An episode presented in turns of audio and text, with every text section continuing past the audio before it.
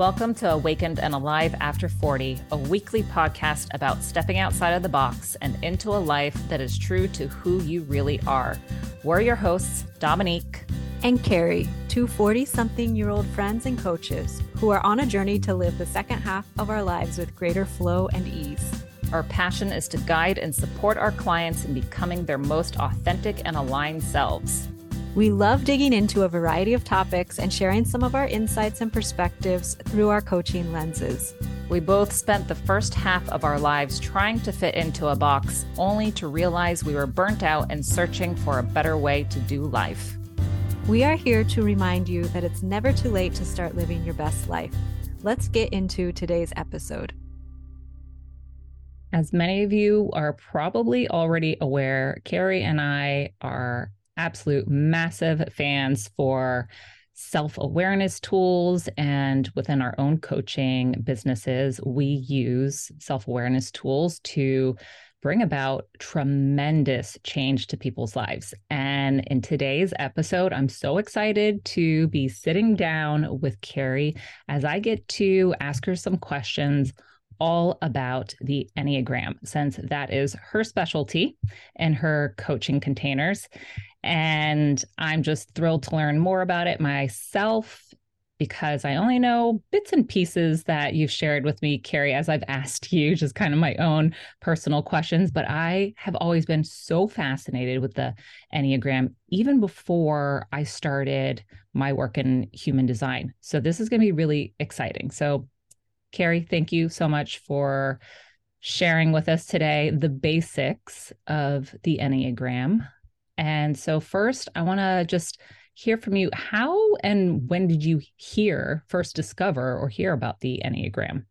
I was a little late to the show for the Enneagram because, it's been around for quite a few years. And thanks to social media, I think it started getting a little bit more attention. And it still was not on my radar until probably around 2018, and it's the way a lot of people first hear about it. Someone in their social circle sends them information and says, "Have you heard of this? Take this free quiz. This is so cool and interesting."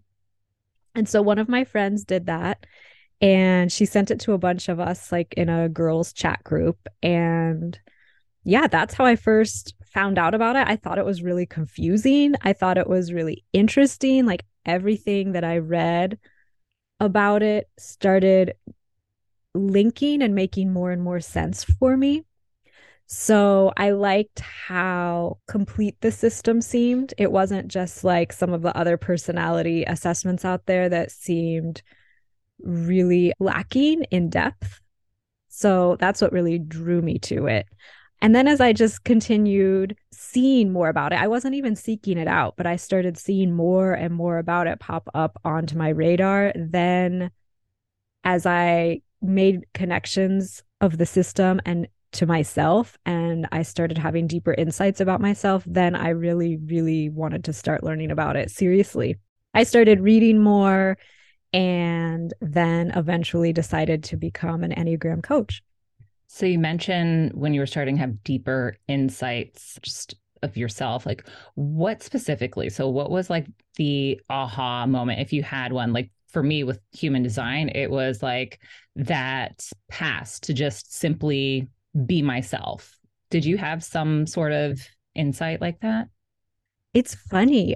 This is really interesting because when I think human design gives us the permission to know our true selves and become our true selves. And the Enneagram is sort of like, I don't know, like the stepsister of that, of like, here's all of this crap about you that you try to hide from people and that you're really ashamed of or whatever. And here's how you need to work through it. Because the Enneagram, it really makes you be honest with yourself about who you are. And it's not just pointing out the bad. It points out a lot of wonderful, good qualities about each of the types, but it also is really grounding and realistic. And it's not just always trying to paint the picture perfectly for everyone. So for me, something that the Enneagram showed me about myself, well, first of all, I was not really tuned in that it was happening. And secondly, I didn't know everyone wasn't like this, is that one of the main differentiating factors of my core type is that we have a really strong inner critic, like this voice in our head that's always telling us how we should be doing something differently, or how something isn't good enough, or how we're not good enough. And like, it's just a constant monologue in our head that we have turned on without even really knowing it. I honestly had no clue this is how I had been functioning until I became really tuned into it. That's awesome. And I know what number you're talking about, and we're going to get to that in a moment as far as that strong inner critic goes. And I love how you kind of compare it to the stepsister, you know, of Human Design. That from our conversations together that we've had so far, like I can absolutely see how that's kind of the role between it. So for those of us out there that may not be familiar with the Enneagram, how would you explain this self-awareness tool to individuals?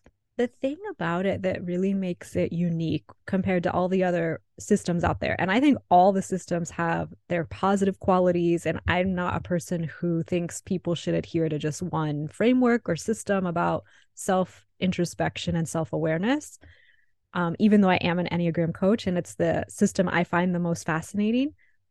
I still find lots of benefits in learning about other aspects of my personality through other systems. So that's an important point I wanted to make.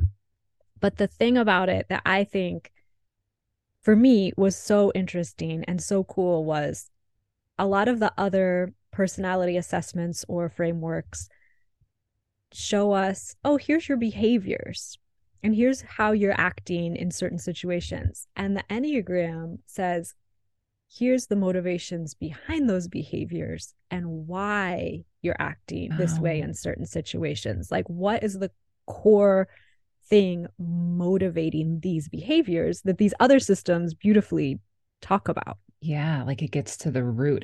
It shows someone like, hey, there's a root cause to this. And, you know, we are all about talking, you know, about getting to the root of things, especially on this podcast. But that's really fascinating. I love that. And so once you understand and know the motivation behind your own behaviors, you start recognizing your behaviors and you realize I'm not my behaviors and I have the choice to continue acting in these behaviors or choosing a different behavior.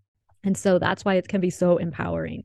Absolutely. And that to me, like it's very similar to Human Design. And I love that you pointed out that, you know, there isn't just one right system or self-awareness tool. I am on board with you, you know, on that, because I love learning about the Enneagram with you. And then I know you and I geek out just kind of sharing our knowledge back and forth because it is so incredibly different. And to take these bite-sized pieces from each one and you kind of make a system for yourself that works for you. Exactly. Totally. And I totally agree.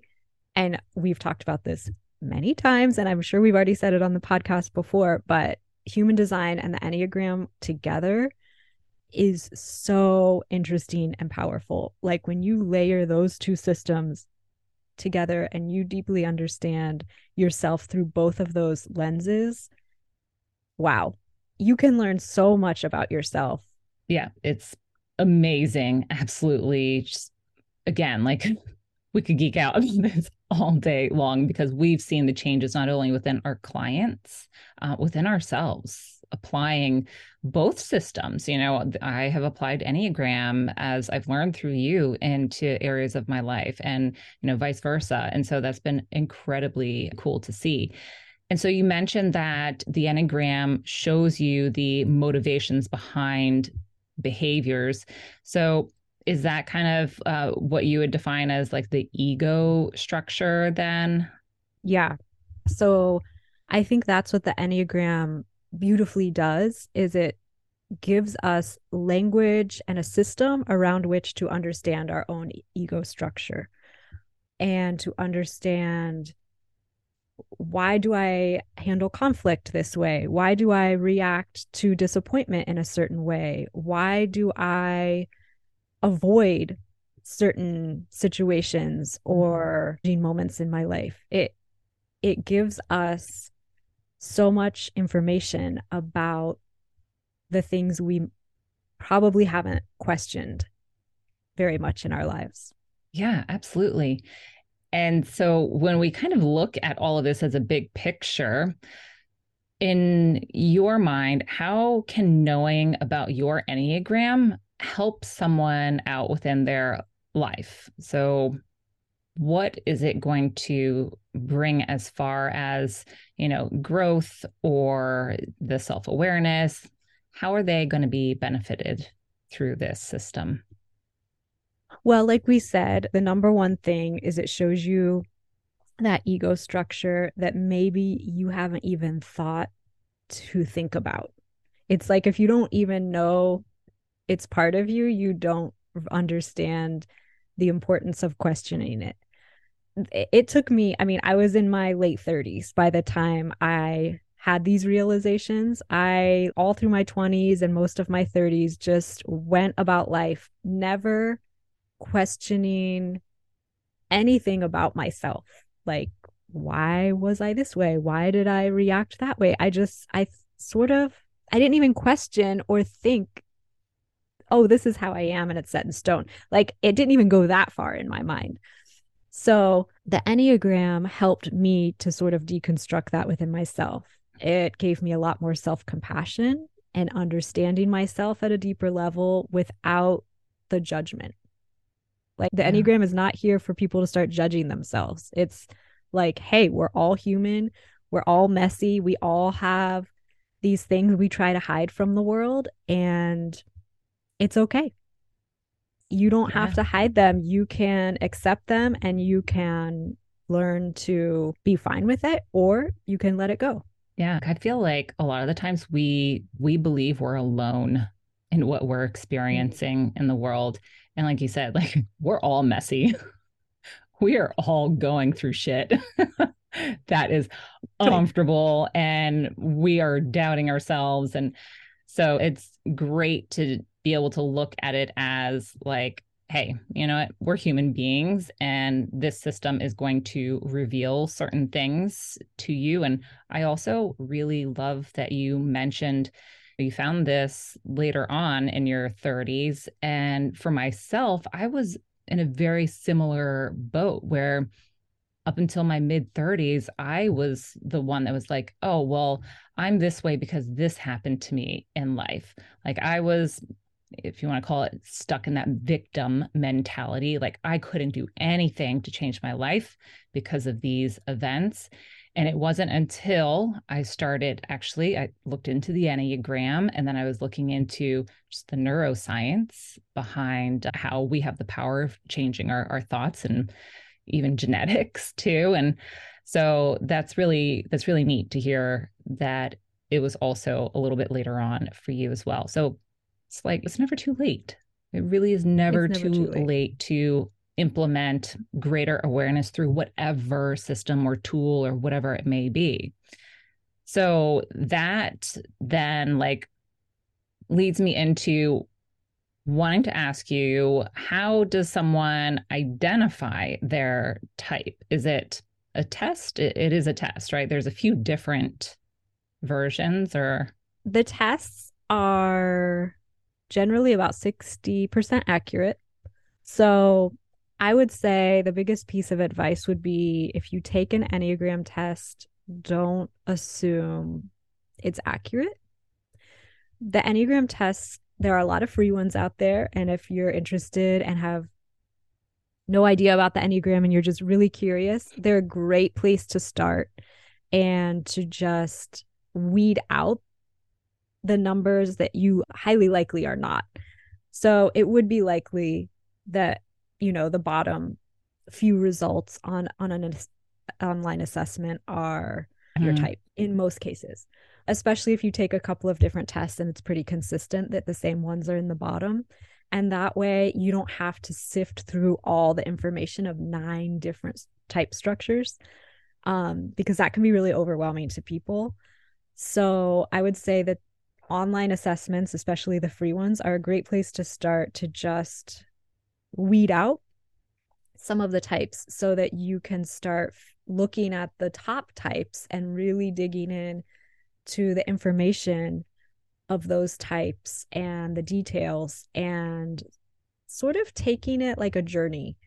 I'm actually in a little mini course right now about the Enneagram, and one of the teachers said it's almost better to be in the space of not knowing your type, because you are really open and you don't get like stuck in your head of I'm this type. So that's almost another trap we can fall into of once we know our types, that we just think the work is done. Like, oh, I know my type. But when you're on the journey of figuring it out, you're really exploring and you take the time to sort of try on the different types. Like, oh, if I was a 9, how would I react in this? You can really think deeply about it. So I would say don't rush the process and use the free resources to narrow down what you're going to research. Obviously, working with an Enneagram coach, they can help you sift through that information a little more quickly than maybe you would do on your own time. And they would ask really pointed questions during a session, during a typing session, when they help you discover your type, to make that process maybe a little clearer. But you definitely don't have to have an Enneagram coach to figure out your own Enneagram type.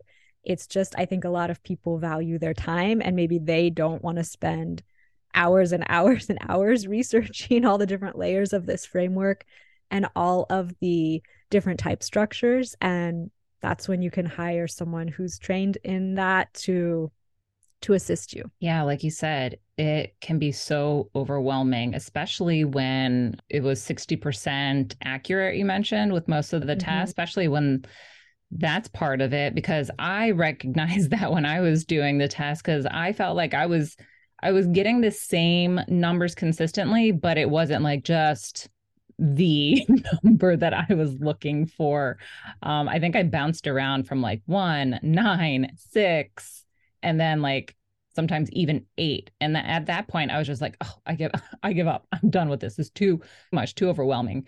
And then of course I learned more from you. And yes, I think that as far as with the coaching aspect of it, it is certainly really beneficial for you to, if you're someone who is really wanting to know exactly what you're working with, to have that kind of hand holding, I think is wonderful. And I love that, because you've shared with me that you're not there to tell someone what their type is. You're there to assist them in discovering it for themselves. And I love that part of it.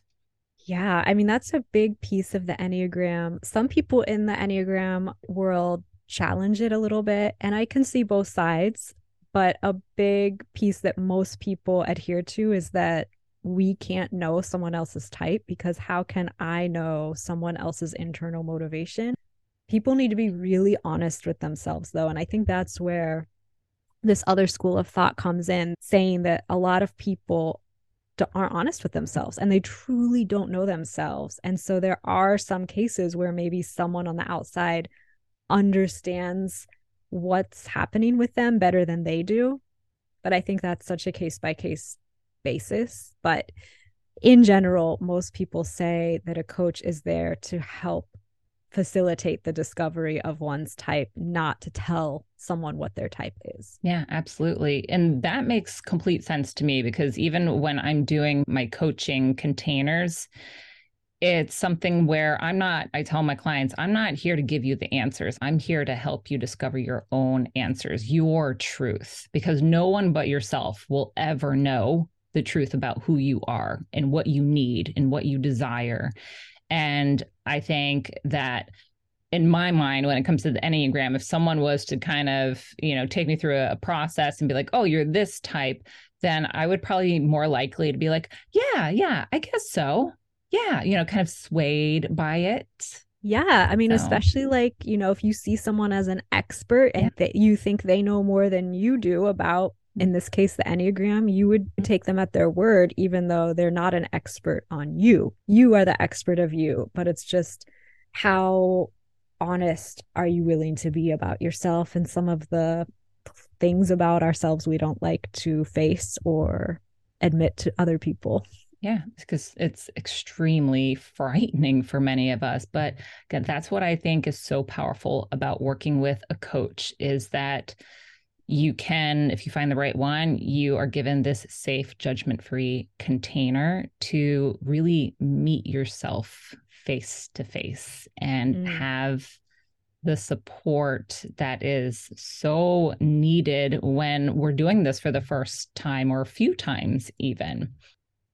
I worked with a business coach once, I think it was like 6 sessions with her, and she was Enneagram informed and learning about human design. And so just having someone who at least understands the basics of both systems was really powerful for me, because sometimes you and I have discovered just in our conversations, and I've realized about myself, there is this push and pull between maybe what your ego structure is and how you have learned to interact with the world and, you know, society. And on the other hand, maybe your true self is completely different from what you've been conditioned to think you need to be or what you should be. And that's where understanding both systems for me was really, really powerful. My Enneagram type happens to be a type that like thinks they need to be hardworking and doing everything and like push, which is completely against my human design type, as we have talked about, where I'm a projector. I'm supposed to conserve my energy and rest, which I was taught is lazy. And so, yeah, that's been quite the journey that I'm still on. Yeah, I'm right there with you. That is wonderful. And so I want to get into like all the good stuff now. What are the most important parts to start with when someone is learning about their own Enneagram type? That's where it can get really overwhelming for people, because if you look up just general Enneagram stuff online, if you're on Instagram, there's a lot of information out there, a lot of free content, but it can feel like this mass of information that doesn't connect and doesn't make any sense. And there's all these weird terms that, you know, how do they work together? And so I think really narrowing it down and taking it just piece by piece is really key. So first of all, don't be fixated on just trying to find your type quickly, because that is where you can maybe miss some things. So take time, explore the potential types. We like to say, you know, try them on for size. Just think, I'm a 6 today, or, you know, I'm a 3 today. And how does that feel if I'm thinking in terms of those numbers? Now, when I say that, the number one thing or the core of the system that I think is important to understand about the types that you're trying on are what we call the core motivations. And within the core motivations, there are the core fear, the core desires, the core longings, and each type has distinct different ones. So that is the foundation of each of the types. And basically, if someone is like, well, I identify with this of, you know, type 5, but I identify with this of type 9 and all of these different things. It's like, well, which of the core motivations are the ones that you truly feel to be true for you? Because that is the heart of the system, I would say. Interesting. And so that makes me wonder, as someone is working through their self-discovery journey, can they change numbers then? Like if it just doesn't feel, say like I started with being a 9 and then I start to shed a lot of the conditioning, does that change my number then that I would identify with? So within the Enneagram world, all the experts say your number is your number for your life and it doesn't change, because they say your number gets solidified around age 8, but that you really can't be typed until around age 15, because you have to be really self-aware and honest. If you have a really deep self-aware kid, maybe you could do it earlier. But let's, for argument's sake, say by age 8, your type is solidified. the experts out there say that your motivations aren't going to change, like your core motivation. This isn't just like your motivation of like, do I want to get out of bed today? What do I feel like eating? What workout do I want to do? It's like, what is the thing that you don't even know, the internal thing guiding so much of what you've decided throughout your life, the paths you've decided to take, you know? Are you a person who had a huge fear of failing?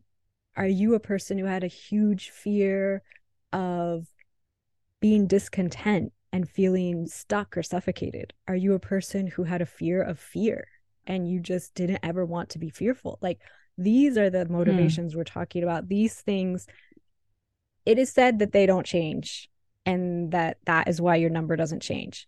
I am a person who doesn't like any kind of definite set in stone type of teachings. So from what I have seen, numbers seem to stay the same, but I'm not going to say that I definitively believe that, because I'm sure there are so many variations of human beings out there. There could be some examples of people who have had their numbers change. It's just definitely not common, and it's not something that the Enneagram world says happens. Yeah. I love that honesty with it. And so in the past, I've talked to you a little bit about, you know, healthy versus unhealthy, and you can explain a little bit more, but would that maybe be the ways in which the number shifts then? Yes, okay. Exactly. Okay. So that's the thing, like people who sort of push against these types of systems and they're like, I don't want to be put in a box and I'm complicated.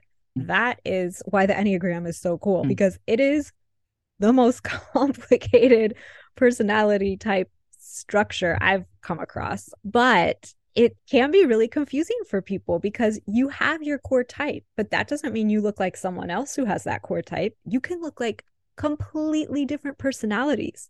You might be motivated by the same thing, but that motivation comes out in different ways based on your upbringing, your culture, your gender, your sexuality, your ethnicity. All of these things play a factor in how your type displays itself to the world. And then what you were talking about is another layer of the system, which is called arrows, is generally what it's referred to. But people have stress paths and growth paths, depending on what your core type is. So for example, Dominique, you are core type 9. When 9s are really stressed out, they can take on characteristics and traits of type 6. So sometimes if people are in a really stressful season of life, and that's when they decide to discover their Enneagram type, they can think their core type is their stress path type. Okay. So it can get really, really confusing. And that's why the online assessments, a lot of times they say the top couple of results could be your stress path. Wow. Most of us are really stressed out. So yeah. That's for sure. It can be really tricky to figure all that out. So there's the growth and stress paths, depending on where you're at in your life. There's also the wings, which is the number on either side of your number in the Enneagram symbol. And people can have traits or poles of one wing or the other. There's a layer once you get deeper into the Enneagram where you figure out your instinctual variance, which is sometimes referred to as subtypes, and that is really complicated. And the part of the system where I am still learning so much because of new information and research is coming out about this area. And then another newer model or theory within the system is something called tri-types, which is really interesting, where we each actually have 3 numbers, one number in each of the centers of intelligence. So we each have a body-based number, a heart-based number, and a head-based number. And depending which center you are acting from or accessing in that moment, you might show up more as one number or the other. Okay, I just got chills because you know how much I love mind, body, soul connection. Wow. Like that whole part really speaks to me and sounds incredibly fascinating. Yeah. So just a lot of moving parts. Yeah. Really. And I mean, I think in the social media world, it was like kind of trendy to figure out your type as kind of, I don't want to like make it sound in a negative way, but kind of like a party trick. Like if it comes up, I can say, oh yeah, I'm this type. And then a lot of people, I think, figured out their type. It may or may not be accurate. And then that's it. Then maybe they see a few posts on Instagram about that type and they're like, yeah, that's just like me. And they don't do anything beyond that. That's fine. Like if someone's not motivated to do more with it, then who am I to tell them they should? But it is such a deep and rich system that can offer so much insight, not only into yourself, but into other people you know, and to understanding, wow, not everyone functions or comes from the same place I do in different situations. Yeah. We've talked before, like when my sister was on the podcast, she and I are different Enneagram types and she understands the system very well. And so she understands my type really well. And I think she's probably the only person in my life who like truly understands me from that perspective, which is really freeing because she has so much grace towards me and vice versa. That's the beautiful thing about a lot of these systems. And, you know, again, I can only speak specifically from our lenses here of the Enneagram and Human Design, but it creates so much understanding between, you know, yourself and others, and the compassion, the acceptance. And it shows that you always have choice. You get to choose how you want to respond versus react in situations when you have this greater awareness of who you are and what your motivations are and what your triggers may be coming from at that deeper level. And that's one of the big things in the Enneagram that is taught, and I'm sure a lot of systems teach this, like you find out your type and the details of it. It isn't there to serve as an excuse for poor behavior or for the way you react to things. It's there to show you, okay, this might have been your type structure and how you have always done it without thinking, but now you're aware. Now you've been shown this is how you've done it. That doesn't mean you always have to do it that way. Yeah, for sure.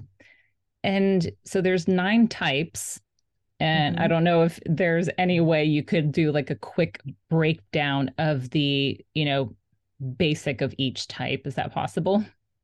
I could try. Some of the people, you know, teachers out there have given different names to each of the types. I try to avoid the names in my own coaching because sometimes people get a little too attached to the name because maybe one name has like a positive connotation and another name is like, oh, I don't want to be that. Yeah. And so I try not to generalize them in that way. Yeah, you have to have like a name for it. But I think that's a great point right there is don't label yourself with this name. Like almost like, yes, I'm a projector, but I am a woman. I am a human being. Like that is not my label. Why it's cool that the system labels them with numbers because numbers are so neutral. I mean, they could have used colors, they could have used letters, they could have used anything, but yeah, that's true. That is true with the numbers. There are the 9 types around the Enneagram figure. Type 1 tends to be someone who is really idealistic, thinks, you know, the world could be improved in so many ways. They may have perfectionistic tendencies. They think their way is generally the right way to do things, and it's really hard for them to let go of that and to allow for other ways of doing things. Does that sound familiar to you? That's your type, right? It does. Yes, it is my teasing. Type. Type 2 tends to be someone who wants to serve other people, wants to be very helpful, wants to feel appreciated and needed by others, really wants to have other people point out how needed they are, how helpful they have been. Type 2 can be a huge mistype for a lot of Christian women because it's how, especially in the white culture, it's how Christian women are taught they should be. Yeah. Very selfless and helpful and serving. Type 3 tends to be very ambitious, very success and goal driven, wants to be the best at everything they do, very competitive. Type 4 tends to be very introspective, very in touch with their range of emotions. They don't try to paint just a rosy picture. They accept all of the emotions. Sometimes they can feel like no one understands them, or they don't really fit in to the world because they're so different from everyone else. Type 5s tend to be very intellectual, very focused on things they are passionate about learning. They learn them very deeply. They can be very research oriented. They can be known behaviorally as being a little bit more introverted, but Enneagram is not really about outward behavior, so there could for sure be extroverted type 5s. But in general, they may look a little bit more bookish, and they are very studious. Type 6s tend to be very team oriented. They love feeling supported by a team, especially if it's a team they really respect and can collaborate well with. They are incredibly loyal people. People see them as a little bit negative because they tend to plan for worst case scenarios because they are so analytical. They plan ahead for all the possibilities of what could happen and go wrong for most situations. And that just helps them feel really prepared and helps them feel more grounded. Type 7s tend to be super positive, the life of the party, people who are really, behaviorally speaking, can look very extroverted. They are the people who, you know, may really try to avoid feeling negative feelings and emotions. It's really uncomfortable for them in general. They are like the positive vibes only kind of personality. Type 8s tend to have a very intense energy. They tend to really value strength and independence and stand on your own 2 feet kind of ideas. They really guard themselves against feeling vulnerable. They don't want to feel any sense of vulnerability or weakness in themselves, and they really don't like seeing that in other people as well.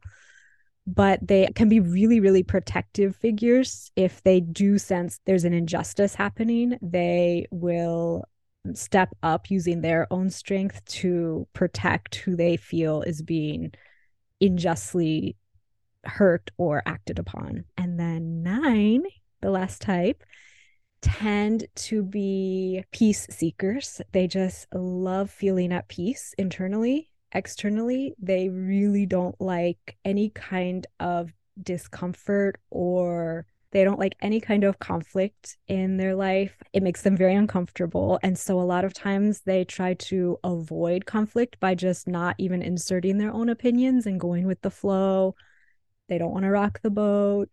And this can sometimes get them into trouble because they may lose their sense of self and who they are because they've just adapted to those people around them for so long in order to keep the peace.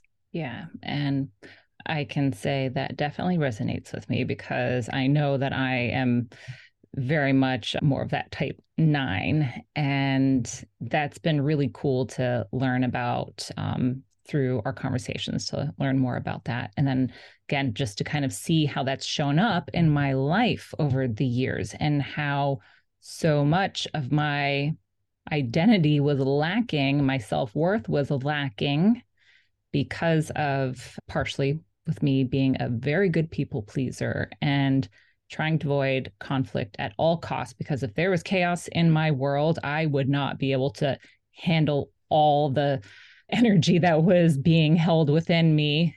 And it's really cool to kind of see how that plays out within the conditioning that I've worked through in the past few years with my self-discovery. That's awesome. Thank you for providing that quick, brief rundown. I know there's so much more involved with each of the types, but I think it's great just to kind of have a little taste for our listeners to hear more about. And so if someone was interested in learning more about their Enneagram type, are there a few different tests? Yeah, just Googling free Enneagram assessment, the free ones. I wouldn't say one is better than the other. There are some paid ones out there that just have a little more depth to them. And if you decide to have a typing session with an Enneagram coach, a lot of coaches will send you a link for an assessment just so that, especially if they don't know you, it's a way for them to just sort of weed out, like I was saying, some of the things not to focus on. I do my typing sessions that way. So I do send a link that's a paid link, but I pay for it, to my clients to take this assessment. And it's pretty rigorous. It takes about 45 minutes and you can't break it up.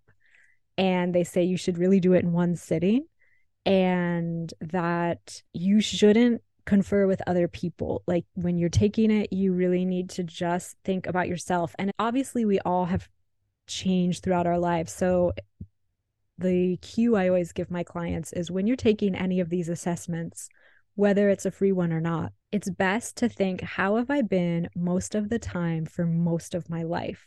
If you're in a place of major transformation and growth, then some of your answers might end up being a little different than how you would have answered in your 20s.